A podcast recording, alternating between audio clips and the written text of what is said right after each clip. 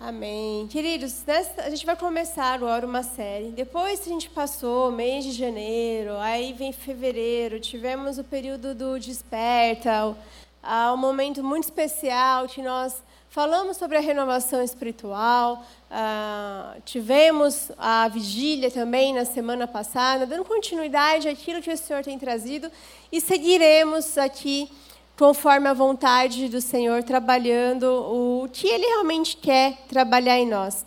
E meditando em tudo que a gente trabalhou nesses primeiros meses, e pensando também no que a gente ainda tem para trabalhar ao longo do ano, ah, eu, e conversando com algumas pessoas também, tanto aqui quanto a própria equipe pastoral, eu fui percebendo que há alguns princípios que a gente precisa voltar neles para que a gente consiga entender melhor o que vai ser trabalhado aqui na frente e, principalmente, entender o que está acontecendo nos nossos dias. Ter uma leitura cristã diante dos problemas, diante dos desafios, diante desse caos que a gente tem vivido. E realmente olhar para as Escrituras e ver o que, que ela nos responde. Por isso, a gente vai trabalhar essa temática de caos e ordem. É, o que, que, realmente é o caos? O que, que é essa questão caótica e a ordem de Deus? E a gente precisa voltar para o começo. É, tudo começa no começo. E quando a gente pensa, por exemplo, em um filme, imagina, sei lá, um filme mais complicado de história, igual O Senhor dos Anéis, que são três filmes. Se a gente começar a assistir a partir dos 30, 40 minutos, a gente vai entender a história? Talvez a gente pegue uma coisa ali, outra coisa lá, a gente entenda um dilema outro, mas a gente não vai conseguir compreender, por exemplo, qual o problema do anel. Ou por que, que o anel precisa ser levado em tal lugar para ser destruído. Qual é a questão dos dois hobbits que vão lá levar o anel. A gente não vai ter toda a história completa, vai ficar faltando algum pedaço. E a Bíblia, ela tem uma grande narrativa que aponta para Deus, que é sobre Deus. E muitas vezes a gente conhece, a gente sabe, mesmo tendo tantos anos de igreja, principalmente tendo tantos anos de igreja, a gente tem esse discernimento. Mas às vezes faltam algumas lacunas, alguns pedacinhos ali do começo, do início. Então a gente entende algumas coisas, mas por falta de compreender ah, o fundamento do início, a gente fica um pouco perdido para conseguir é, compreender melhor alguns princípios, algumas doutrinas, até mesmo a questão do Espírito Santo que a gente trabalhou no Desperta, o papel do Espírito Santo na igreja, o papel que a gente tem ah, na obra da salvação em Jesus Cristo, qual é o plano de Deus. Então a gente vai voltar para o começo e entender essa base, entender ah, aquilo que o início da Bíblia fala, que é muito importante para a gente chegar lá na frente. É, a gente tem visto muita gente pedindo, por exemplo, na escola bíblica, a falar sobre Apocalipse. Mas se a gente não entende Gênesis 1, 2 e 3, a gente não vai entender o final. É querer pular o filme inteiro para os últimos 20 minutos e achar que vai entender toda a história. Então, a gente precisa dessa base para a gente realmente compreender aquilo que está acontecendo nos nossos dias e, principalmente, saber qual é o nosso propósito para dar uma resposta para essa sociedade? A gente precisa entender o que a igreja está fazendo agora, o que ela deveria estar fazendo, e nesse caso, o que nós deveríamos estar fazendo como igreja. Então a gente vai começar de Gênesis 1.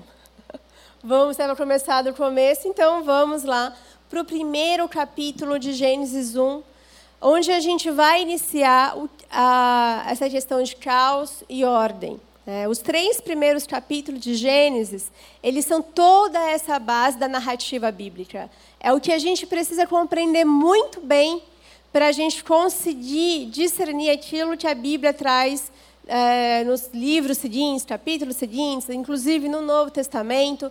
A gente precisa desses três primeiros capítulos para poder compreender tanto o que Moisés está falando aqui e também por que, que ele está falando isso daqui. Né? Então vamos lá para a leitura. No princípio, Deus criou os céus e a terra. Era terra sem forma e vazia. Trevas cobriam a face do abismo e o Espírito de Deus se movia sobre a face das águas. Disse Deus: haja luz, e houve luz. Deus viu que a luz era boa e separou a luz das trevas. Deus chamou a luz dia e as trevas chamou noite. Passaram-se a tarde e a manhã, esse foi o primeiro dia. Depois disse Deus: Haja entre as águas um firmamento que separe águas de águas. Então Deus fez o firmamento e separou as águas que ficaram abaixo do firmamento das que ficaram por cima. E assim foi o firmamento, e Deus chamou o céu. Passaram-se a tarde e a manhã, e esse foi o segundo dia. E disse Deus: Ajuntem-se num só lugar as águas que estão debaixo do céu, e apareça a parte seca. E assim foi. A parte seca Deus chamou terra, e chamou mares aos conjuntos das águas. E Deus viu que ficou bom. Então disse Deus: Cubra-se a terra de vegetação, plantas que deem sementes e árvores cujos frutos produzam sementes de acordo com as suas espécies. E assim foi. A terra fez brotar a vegetação, plantas que dão sementes de acordo com as suas espécies e árvores cujos frutos produzem sementes de acordo com as suas espécies. E Deus viu que ficou bom. Passaram-se tarde de manhã e esse foi o terceiro dia. Disse Deus: haja luminares no firmamento do céu para separar o dia da noite. Sirvam eles de sinais para marcar estações dias e anos, e sirvam de luminares no firmamento do céu para iluminar a terra. E assim foi. Deus fez os dois grandes luminares, o maior para governar o dia e o menor para governar a noite. Fez também as estrelas. Deus os colocou no firmamento do céu para iluminar a terra, governar o dia e a noite e separar a luz das trevas. E Deus viu que ficou bom. Passaram-se tarde e manhã. Esse foi o quarto dia. Disse também Deus: Encham-se as águas de seres vivos, e voem as aves sobre a terra, sobre o firmamento do céu. Assim Deus criou os grandes animais aquáticos e os demais seres vivos que povoam as terras, de acordo com as suas espécies. E todas as aves de acordo com as suas espécies. E Deus viu que ficou bom. Então Deus abençoou, dizendo: Sejam férteis e multipliquem-se. Encham as águas dos mares e multipliquem-se as aves na terra. Passaram-se tarde e manhã, esse foi o quinto dia. E disse Deus: Produz a terra seres vivos de acordo com as suas espécies, rebanhos domésticos, animais selvagens, e os demais seres vivos da terra, cada um de acordo com a sua espécie. E assim foi. Deus fez os animais selvagens de acordo com as suas espécies, os rebanhos domésticos de acordo com as suas espécies, e os demais seres vivos da terra de acordo com as suas espécies. E Deus viu que ficou bom. Então disse Deus: Façamos o homem à nossa imagem, conforme a nossa semelhança. Domine ele sobre os peixes do mar, sobre as aves do céu, sobre os grandes animais de toda a terra, e sobre todos os pequenos animais que se, que se movem rente ao chão. Criou Deus o homem e a mulher, ou melhor, perdão, criou Deus o homem à sua imagem, a imagem de Deus o criou, homem e mulher os criou. Deus abençoou e lhes disse: Sejam férteis e multipliquem-se. Enchem e subjuguem a terra, dominem sobre os peixes do mar, sobre as aves dos céus e sobre todos os animais que se movem pela terra. Disse Deus: Eis que lhes dou todas as plantas que nascem em toda a terra e produzam sementes, e todas as árvores que dão frutos com sementes. Elas servirão de alimento para vocês. E dou todos os vegetais como alimento, e tudo que tem em si de vida, e todos os grandes animais da terra, e todas as aves do céu e todas as criaturas que se movem rente ao chão. E assim foi. E Deus viu tudo o que havia feito e tudo havia ficado muito bom. Passaram tarde, tarde e manhã. Esse foi o sexto dia. Até aqui.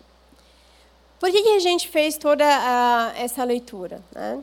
Aqui, nesse relato de Gênesis, nos últimos anos, de uns anos para cá, até para uma questão da ciência, ele é usado na tentativa de ter um debate científico em relação à origem da Terra, tem várias teorias. Uma das teorias diz que ah, tem a, a clássica do, do, do Big Bang, do, do, perdão, do Big Bang, que deu a explosão. Outros que a Terra se formou a partir dela mesma, do universo, enfim.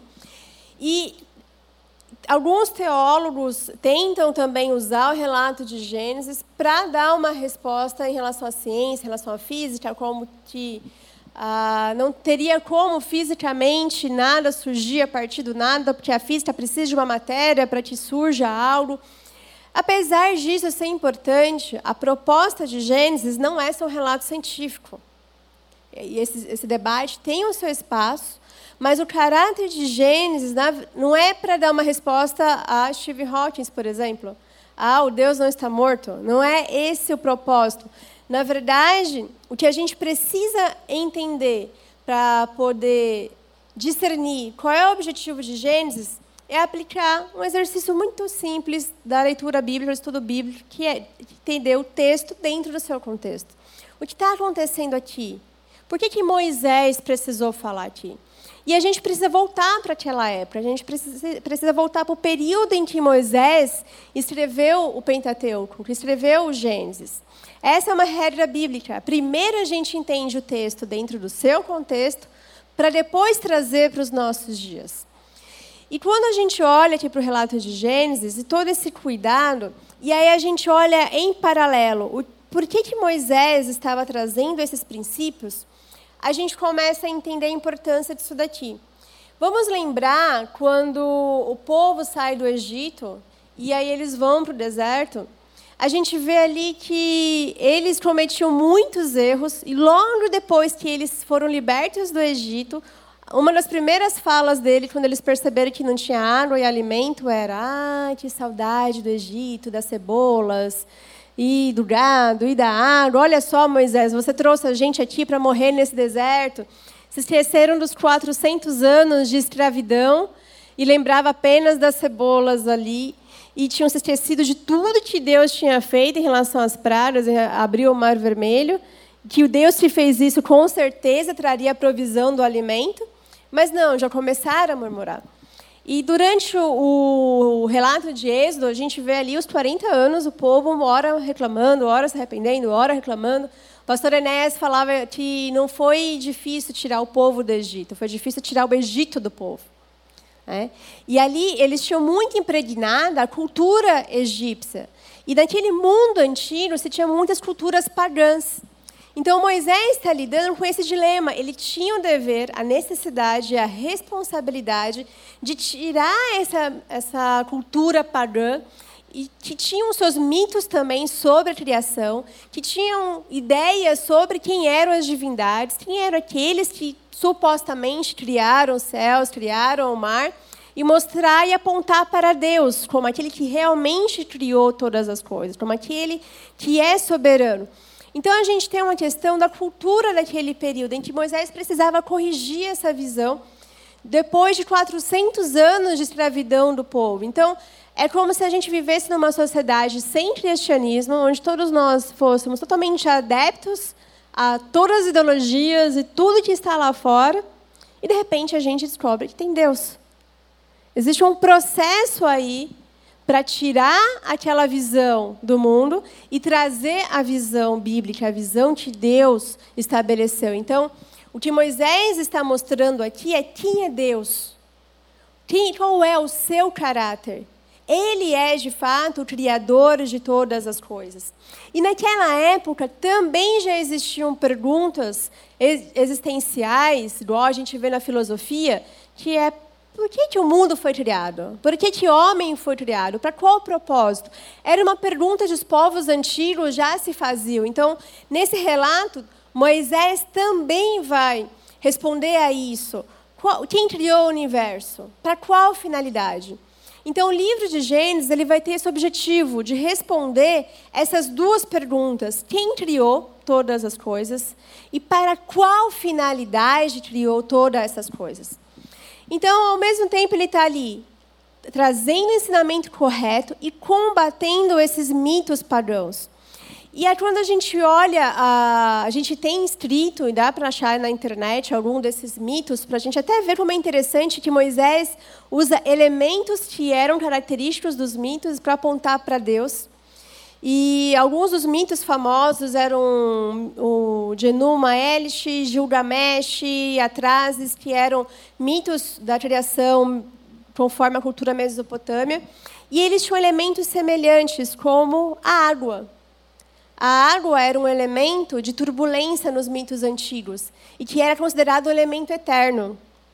Um outro, uma outra característica dos mitos antigos é que os deuses eles se criavam a partir de uma interação entre eles. Eles tinham ali as brigas entre eles, tinham lutas, batalhas entre eles, e a partir disso iam surgindo outros deuses. Um deus criava um outro deus. Essas são algumas características. Uma outra característica dos mitos antigos é que o homem foi criado pelos deuses para servi-los, para carregar o fardo dos deuses. Então a gente vê aqui já alguns elementos que existiam naquela cultura e que estavam impregnados na cabeça do povo de Israel que Moisés tinha que corrigir, mostrar para que eles entendessem qual era também o propósito deles como povo. Então, quando a gente olha aqui, no princípio, Deus criou os céus e a terra, Moisés já está estabelecendo ah, o início da formação de todas as coisas. E ele segue dizendo: é era a terra sem forma e vazia, trevas cobriu a face das águas, do, cobriu a face do abismo, e o Espírito de Deus se movia sobre a face das águas. A gente tem aqui uma terra sem forma, uma terra com trevas. A gente tem aqui um caos. Onde há escuridão, há caos. Não havia forma, não havia nada ali. Mas existe um ponto muito interessante que fala que o Espírito de Deus se movia sobre a face das águas. Nos mitos antigos, eles têm uma, o, a preocupação de falar como que os deuses surgiram. No relato de Gênesis, a gente não tem a criação de Deus. Deus simplesmente já estava. Deus já estava aqui no início, porque ele não foi criado. Moisés está mostrando isso para o povo de Israel. O Deus já estava aqui eternamente.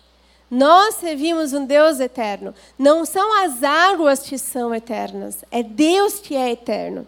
E que ele tem o um controle sobre todas as coisas. Quando Moisés já estabelece esse princípio, ele já está dizendo para a gente que se trata sobre Deus. A Bíblia é sobre Deus. O relato de Gênesis é sobre Deus. Ele está mostrando ali o caráter do Deus que entregou as leis para o povo seguir. O caráter do Deus que os libertou do Egito. O caráter do Deus que estava guiando pela terra prometida. E ali Deus continua falando: haja luz e houve luz. E viu Deus que a luz era boa e separou a luz das trevas, e Deus chamou a luz dia, as trevas chamou noite. Em algum desses mitos, se eu não me engano, que é o Denuma Elish, um dos deuses deles, começa a falar também para criar luz, para criar as coisas. Mas existe uma diferença dos mitos antigos e daquilo que Moisés está trazendo. Aqui, quando ele fala e viu Deus que era bom, ele, o que a gente não vê nos outros mitos, ele está mostrando que um caráter da organização de Deus, um caráter de estética. Deus ele cria e vê que é bom. Ele tem aí uma ordem, tem uma perfeição, tem uma organização. A gente vê Deus a partir do nada, a partir de nenhuma matéria, criando a luz simplesmente com o poder da palavra, criando a, a, separação do dia e da noite justamente pelo poder da palavra. E aí se passa o primeiro dia. Então Deus ele tá, ele é soberano, ele tem o poder de realizar todas essas coisas, porque ele é eterno, porque ele é onipotente.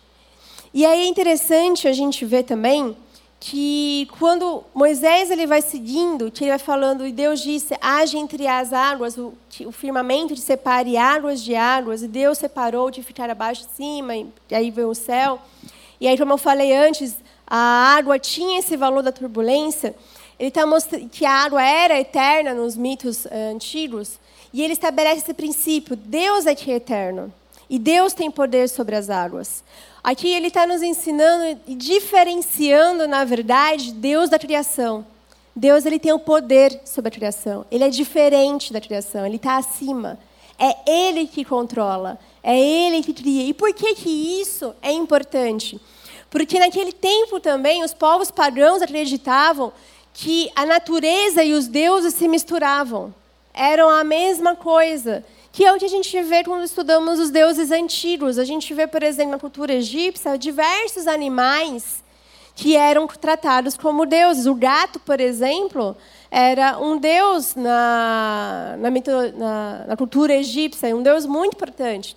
Quando a gente olha as pragas do Egito, se vocês jogarem isso na internet, praga do Egito versus deuses do Egito, vocês vão ver que cada praga representava um Deus deles. E que quando Deus lança as pragas, Ele está justamente dizendo: sou eu que tenho o poder. Eu sou o Deus verdadeiro, não são esses deuses. Então veja essa, uh, essa beleza, essa grandiosidade que Moisés está ensinando, justamente de mostrar Deus, ele está acima da criação. Ele não se mistura. E a gente pensa, puxa, então essa é uma ideia antiga, né? E hoje em dia? Hoje em dia a gente também tem essa ideia, que é um nome que a gente dá, que é panteísmo. Isso existe muito nas culturas ocidentais e tem de uma forma errada também no Ocidente, que é a natureza e a divindade como uma coisa só. Que é nas culturas que adoram, por exemplo, a natureza que adoram as árvores, que adoram também os animais, que vê algum caráter de divindade nisso. E aí a gente pode pensar, poxa, tá bom, no Oriente a gente consegue até lembrar de algumas imagens, de algumas uh, idolatrias, enfim. Mas e na nossa cultura? O que, que a gente tem próximo disso? Um, um colega meu que é historiador, ele fez uma publicação que eu até compartilhei, que ele fez essa relação do da idolatria dos animais hoje em dia, comparando com a idolatria que existia aos animais no povo do Egito.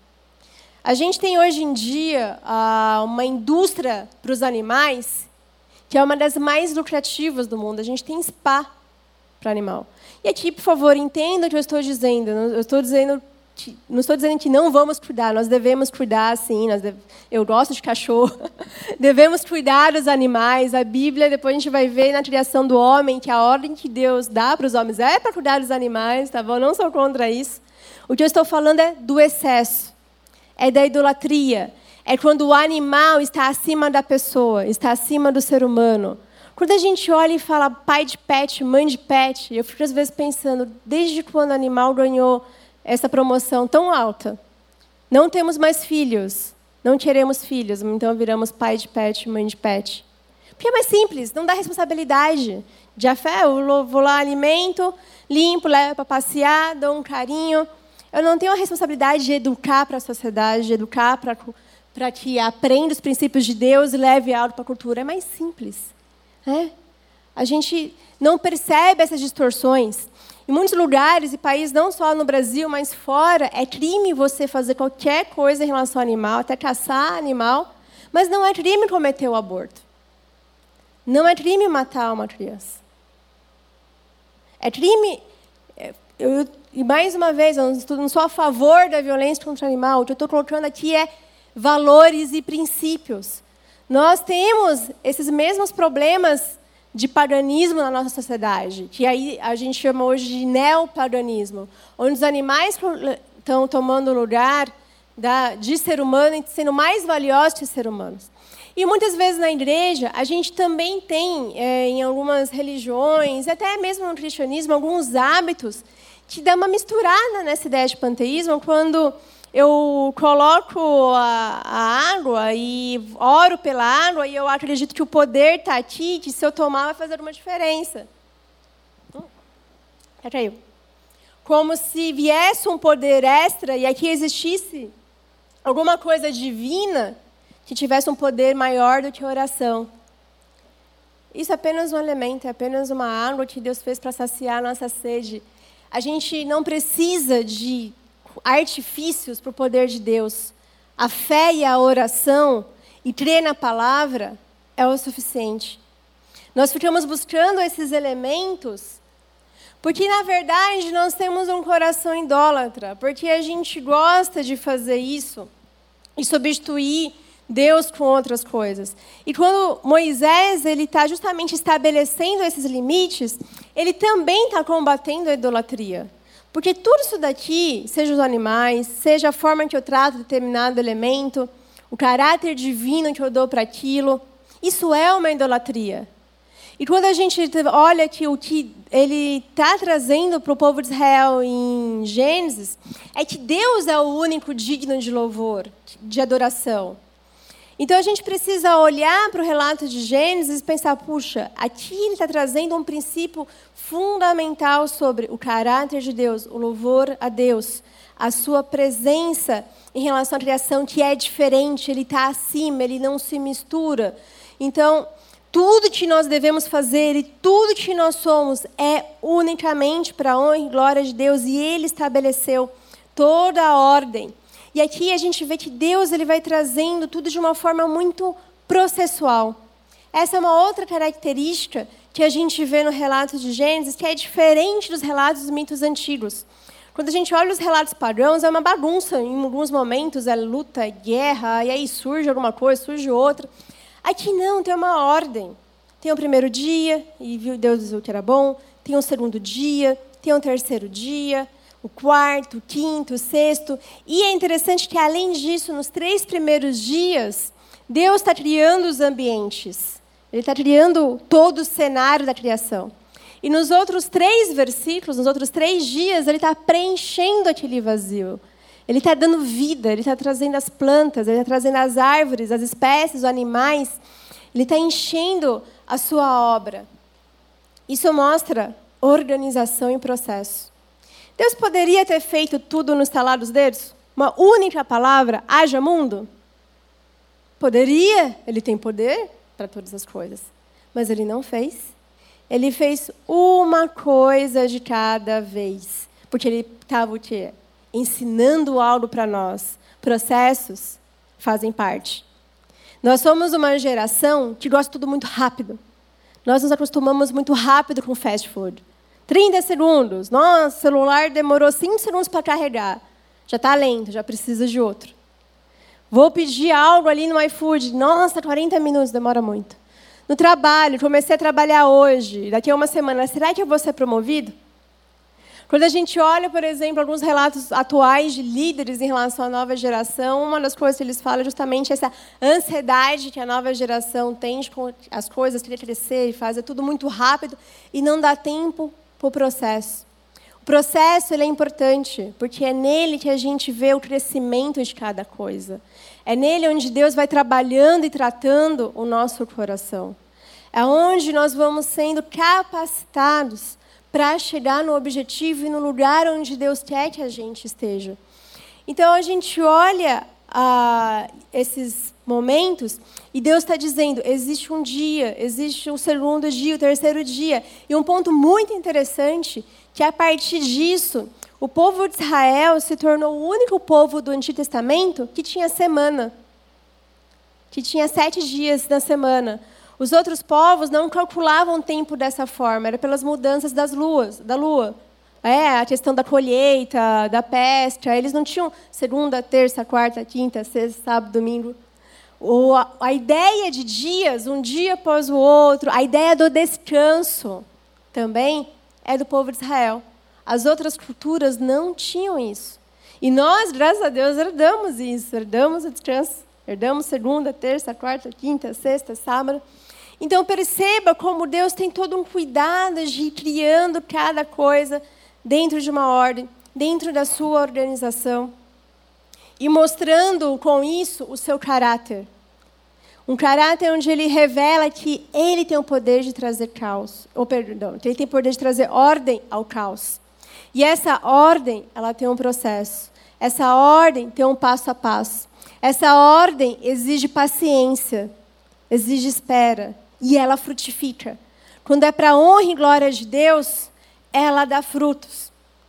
E aí depois, quando ele vai seguindo no, no seu relato, mostrando cada um dos elementos, cada um dos seres aqui viventes, e aí Moisés chega então em façamos o homem à nossa imagem, conforme a nossa, a nossa semelhança. Um outro ponto muito interessante daquela cultura do mundo antigo é que, como Moisés está aqui tratando essa questão da divindade, ele também está mostrando um outro fator, que é a relação que os povos tinham com o templo. Não é à toa que o homem é o último item da criação. Porque quando a gente vê aqui, primeiro dia, segundo dia, terceiro dia, sétimo dia, né, sexto, sétimo dia, nessa sequência, então, além de mostrar o que eu falei antes do processo de Deus, está apontando por um uma questão cultural. No mundo antigo, os templos eram construídos no centro da sociedade, o templo de determinado Deus. E quando o templo ficava pronto, o último item da, desse templo era uma imagem do Deus que ele era destinado. E o último item da criação é o homem, como a imagem de Deus na criação. Quando ele fala, façamos o homem a nossa imagem, conforme a nossa semelhança, é o homem como representante. Essa é a imagem desse Deus. Esse é aquele que Deus escolheu para estar ao lado dele, governando todas as coisas, desenvolvendo a criação. Então Deus ele não criou a criação simplesmente para deixá-la ali. Ele criou para que ela crescesse, se desenvolvesse, multiplicasse, frutificasse. Só que precisava de mais alguém ali para fazer a terra, para regar a terra e crescer, como a gente vai ver depois no capítulo 2, semana que vem. E aí ele queria homem e mulher. E tem uma, uma questão muito interessante da palavra hebraica para homem, que é da onde vem Adão, que é Adão, que significa barro. Quando Deus ele coloca, ou melhor, quando Moisés põe essa palavra, quando criou Adão, que criou o barro, que vai representar a humanidade, está também diferenciando o homem das outras criações, dos animais, dos animais selvagens, dos animais domésticos, dos animais aquáticos, de todos os outros elementos da criação. Quando a gente pega, por exemplo, hoje na ciência racionalista, o homem é simplesmente um mero animal racional. Um animal como se fosse um, um mamífero, como se fosse outros. Na criação, não. Ele é diferente. Ele é Adão.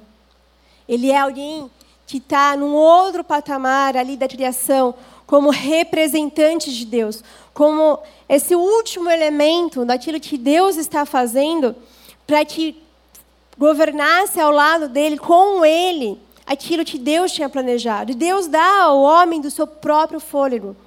Deus cria o homem de forma íntima, de forma pessoal, diferentemente de todas as outras coisas que ele falou: haja luz, houve luz, haja separação. Deus não disse haja homem. Ele moldou com suas próprias mãos e soprou com o seu próprio fôlego de vida. E o homem ele passou a ser um ser racional, emocional, relacional, com atributos limitados, mas que apontavam para Deus, para que ele dependesse também de Deus. E fala que homem, que Deus criou homem à sua imagem, e homem e mulher os criou em igualdade. Nos mitos antigos, as mulheres, quando eram relatadas na criação, elas eram relatadas de forma inferior aos homens. Em Gênesis, a mulher é criada em igualdade. Papéis diferentes, mas criada a partir do homem, pelas mãos do próprio Deus, recebendo fôlego de vida do próprio Deus.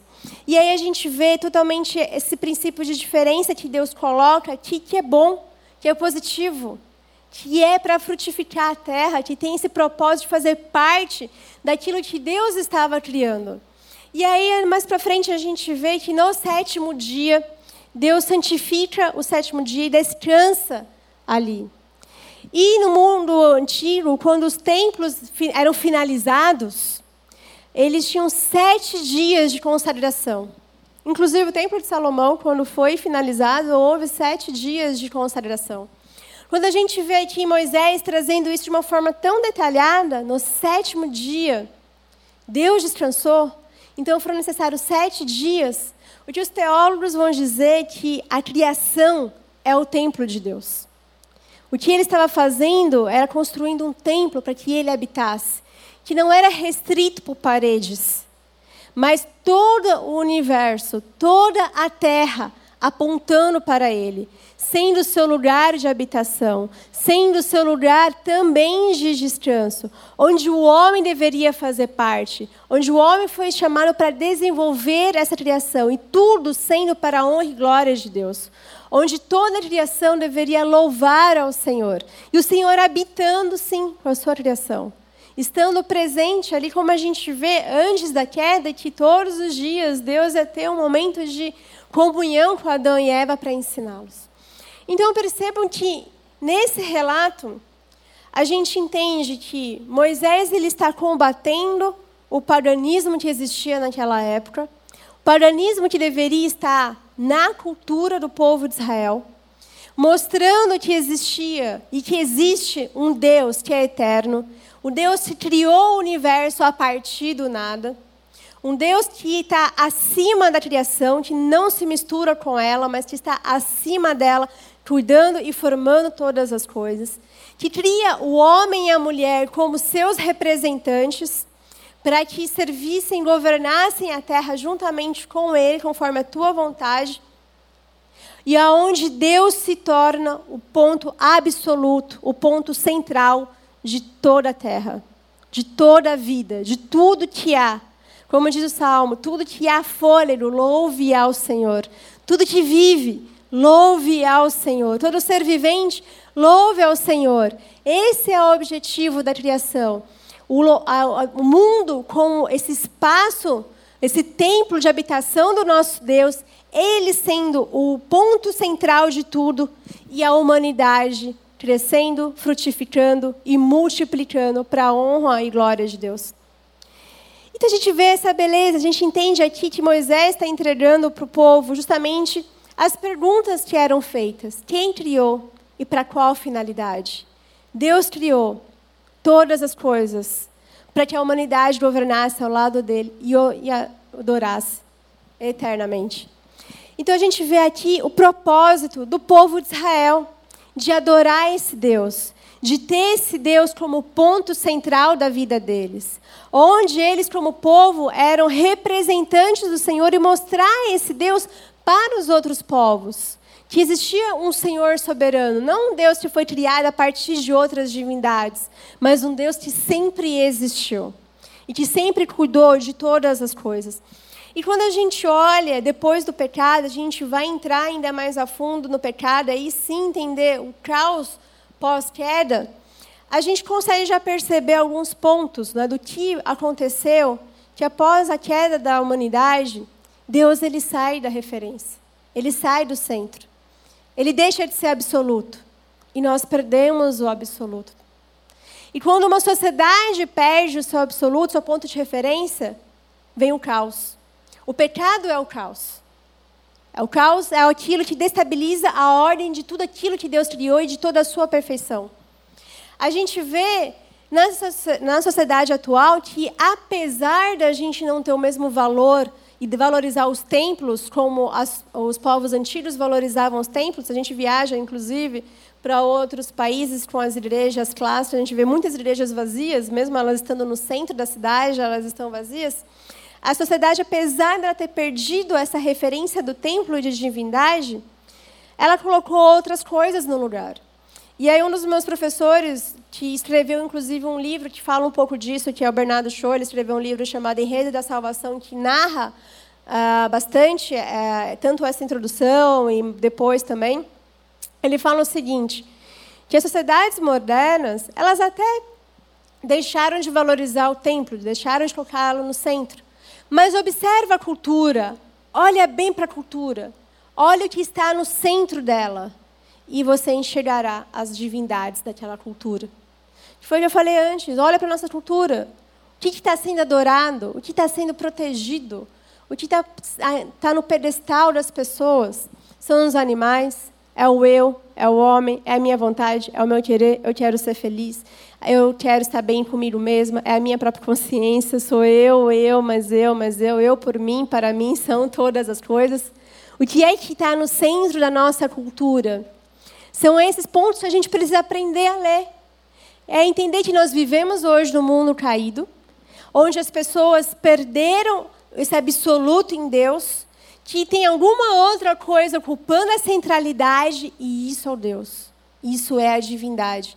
E são esses elementos que a gente precisa identificar para poder mostrar e ter essa sabedoria que Moisés teve, que em vez de brigar com o povo, ele falou: ó, oh, tá vendo esse elemento aqui?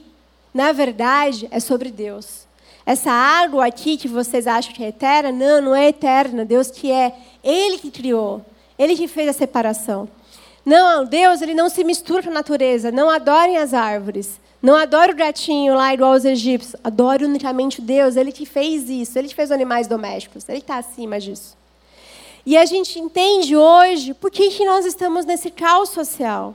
Por que, que a gente está com esse problema? Esses problemas todos. No período que a gente vive hoje de história, que muitos teólogos chamam de pós-cristianismo, É um período em que a sociedade ela se distanciou de Deus onde o materialismo, onde aquilo que é material, aquilo que é a ciência sem Deus, é a ciência que não aponta para Deus, tem ocupado o lugar central. E tem um autor que eu ainda não entendi qual é a religião dele, esses acadêmicos que a gente fala de Deus, ora alguma coisa interessante, ora uma heresia, que ele tem uma frase muito interessante que, chama, que ele fala assim: a, a humanidade começou a dar errado quando parou de olhar para o alto. Esse autor ele está vivo, chama Peter Sloterdijk. Ele fala muito sobre política, sobre o caos atual, sobre grandes sociedades. Enfim, ele tem uma teoria chamada esferas que ele fala que um país grande, por exemplo, é, para governar um país grande é impossível, é como você querer é, governar um transatlântico no oceano pequeno, enfim. Ele tem umas teorias bem interessantes e ele fala e ele tenta relacionar com a Bíblia. Em alguns momentos ele acerta, em outros ele erra. Por isso eu não sei qual que é a, a religião dele. Mas dessa frase ele acertou. A humanidade começou a dar errado quando ela parou de olhar para o alto. Quando a humanidade parou de, de olhar Deus como ponto central. E é muito interessante que nós, hoje, na sociedade atual, e principalmente Brasil, onde a gente não valoriza muito a história, a cultura, a educação, a gente nem se lembra de alguns marcos importantes do cristianismo na história. Por exemplo, a ciência moderna, que hoje é tão idolatrada na academia, ela é fruto do cristianismo. Porque os povos pagãos, eles não estavam preocupados em entender a criação. Porque para eles a criação era Deus, eram os deuses deles, a natureza era os deuses deles. Então, se eles mexessem ou tentassem entender a natureza, o Deus poderia se revoltar e alguma perda de colheita, alguma catástrofe ambiental poderia ser uma revolta divina. Então, deixa a natureza lá, não vamos mexer com isso. Mas são os cristãos na Idade Média uh, que vão olhar e entender que Deus está soberano e vão começar a fazer perguntas de como se funcionam as coisas. São os cristãos que inauguram a ciência moderna, que vai se desenvolvendo até chegar, até chegar nos dias de hoje. Durante um, muito tempo, nós tivemos cristãos no debate acadêmico com pessoas não cristãs e sendo respeitados. E aí, de uns 200 anos para cá, 300 anos mais ou menos, onde a igreja foi sendo retirada do debate, principalmente pós-Revolução Francesa. Então a gente entende que, a partir desse período em que a sociedade começou a se, se distanciar cada vez mais de Deus, a gente está voltando com as práticas pagãs do mundo. A gente está vendo as mesmas barbáries de antigamente, em que um período da história deixou de existir por causa do cristianismo. Que o cristianismo trouxe a resposta que aquela sociedade procurava. E aí, quando a gente olha para tudo isso, para a gente já ir para o encerramento e já orar e pedir para que Deus traga um, um discernimento para nós, para os nossos dias, a gente precisa ter o relato de Gênesis muito bem claro, muito bem fundamentado qual é o propósito. Onde Deus ele é o criador de todas as coisas, onde Ele é o soberano, onde Ele possui uma ordem na sua forma de agir, onde ele é aquele que tem o poder de trazer a ordem para o caos. Nós vivemos num período de caos, mas nós servimos um Deus que tem o poder de trazer a ordem. E da mesma forma que Deus, ali na criação, chamou homem e mulher para fazer parte com Ele, esse objetivo continua. Em Cristo, nós também somos convocados a fazer parte da, daquilo que Deus começou lá atrás. Deus ele não desistiu da sua criação. Ele não entregou a criação para a humanidade e foi embora. Ele não fez nada disso. Ele continua operando e continua agindo conforme a tua vontade e o teu querer. E a gente precisa entender que a nossa sociedade, ela perdeu o ponto de Deus no centro, como referência. Mas a pergunta que a gente tem que se fazer é: Deus ele é o absoluto da nossa vida? Ele é de fato o ponto de referência da nossa vida? Porque se nós desejamos, como igreja, trazer uma resposta para esse caos, em primeiro lugar, Deus precisa ser o ponto de referência da nossa vida. A gente precisa entender que Ele é absoluto. A gente precisa entender o lugar de cada coisa, o lugar da criação, o lugar das plantas, o lugar dos animais, o lugar das pessoas da nossa vida. Nós precisamos voltar a olhar para o céu. Para poder mostrar para a humanidade que todo mundo precisa voltar a olhar para o céu. Como diz o Salmos 19:1, os céus proclamam a glória de Deus, o firmamento demonstra a obra de suas mãos ou a habilidade de suas mãos. Quando a gente olha para o céu, não sei vocês, mas eu gosto muito de olhar para a janela, principalmente quando eu estou estudando, eu estou lendo, aí tem aquele momento que a gente precisa pensar. E eu gosto de olhar as nuvens e falar: caramba, Deus é tão grande. É uma sabedoria que eu nunca vou alcançar em toda a minha vida. Como diz a palavra, eu preciso de toda uma eternidade para conhecer Deus. Eu olho, às vezes, para os livros que eu tenho lá em casa eu falo, gente, eu nunca vou conseguir ler tudo que eu gostaria de ler nessa vida. E o céu me mostra o quão pequena que eu sou diante de tudo isso. Mas o quão Deus é maravilhoso que Ele permite que eu viva um pouco disso para a honra e glória dEle que mesmo o firmamento sendo tão grandioso e eu tão pequena diante dele, Deus, ele me resgatou de mim mesma. Ele me elegeu e elegeu a cada um de nós antes da fundação do mundo. Então nós precisamos sim voltar a olhar para o céu, literalmente e espiritualmente, a olhar para o céu e falar: existe um Deus que é bom. Existe um Deus que criou todas as coisas, não abandonou a humanidade, que não deixou o mundo para que os homens se virassem. Ele continua soberano. Ele continua no controle. Ele continua governando. Ele continua salvando. Ele continua com a sua missão, com o seu propósito. Então, e nos dizendo qual é o nosso propósito, que é estar com Ele, que é fazer parte desta obra maravilhosa com Ele e que é mantê-lo como centro da nossa vida, como a referência da nossa vida. E antes da gente orar, que a gente cantasse mais uma vez a bondade do Senhor, tendo em mente isso que nós aprendemos agora, tendo em mente a perfeição da criação de Deus.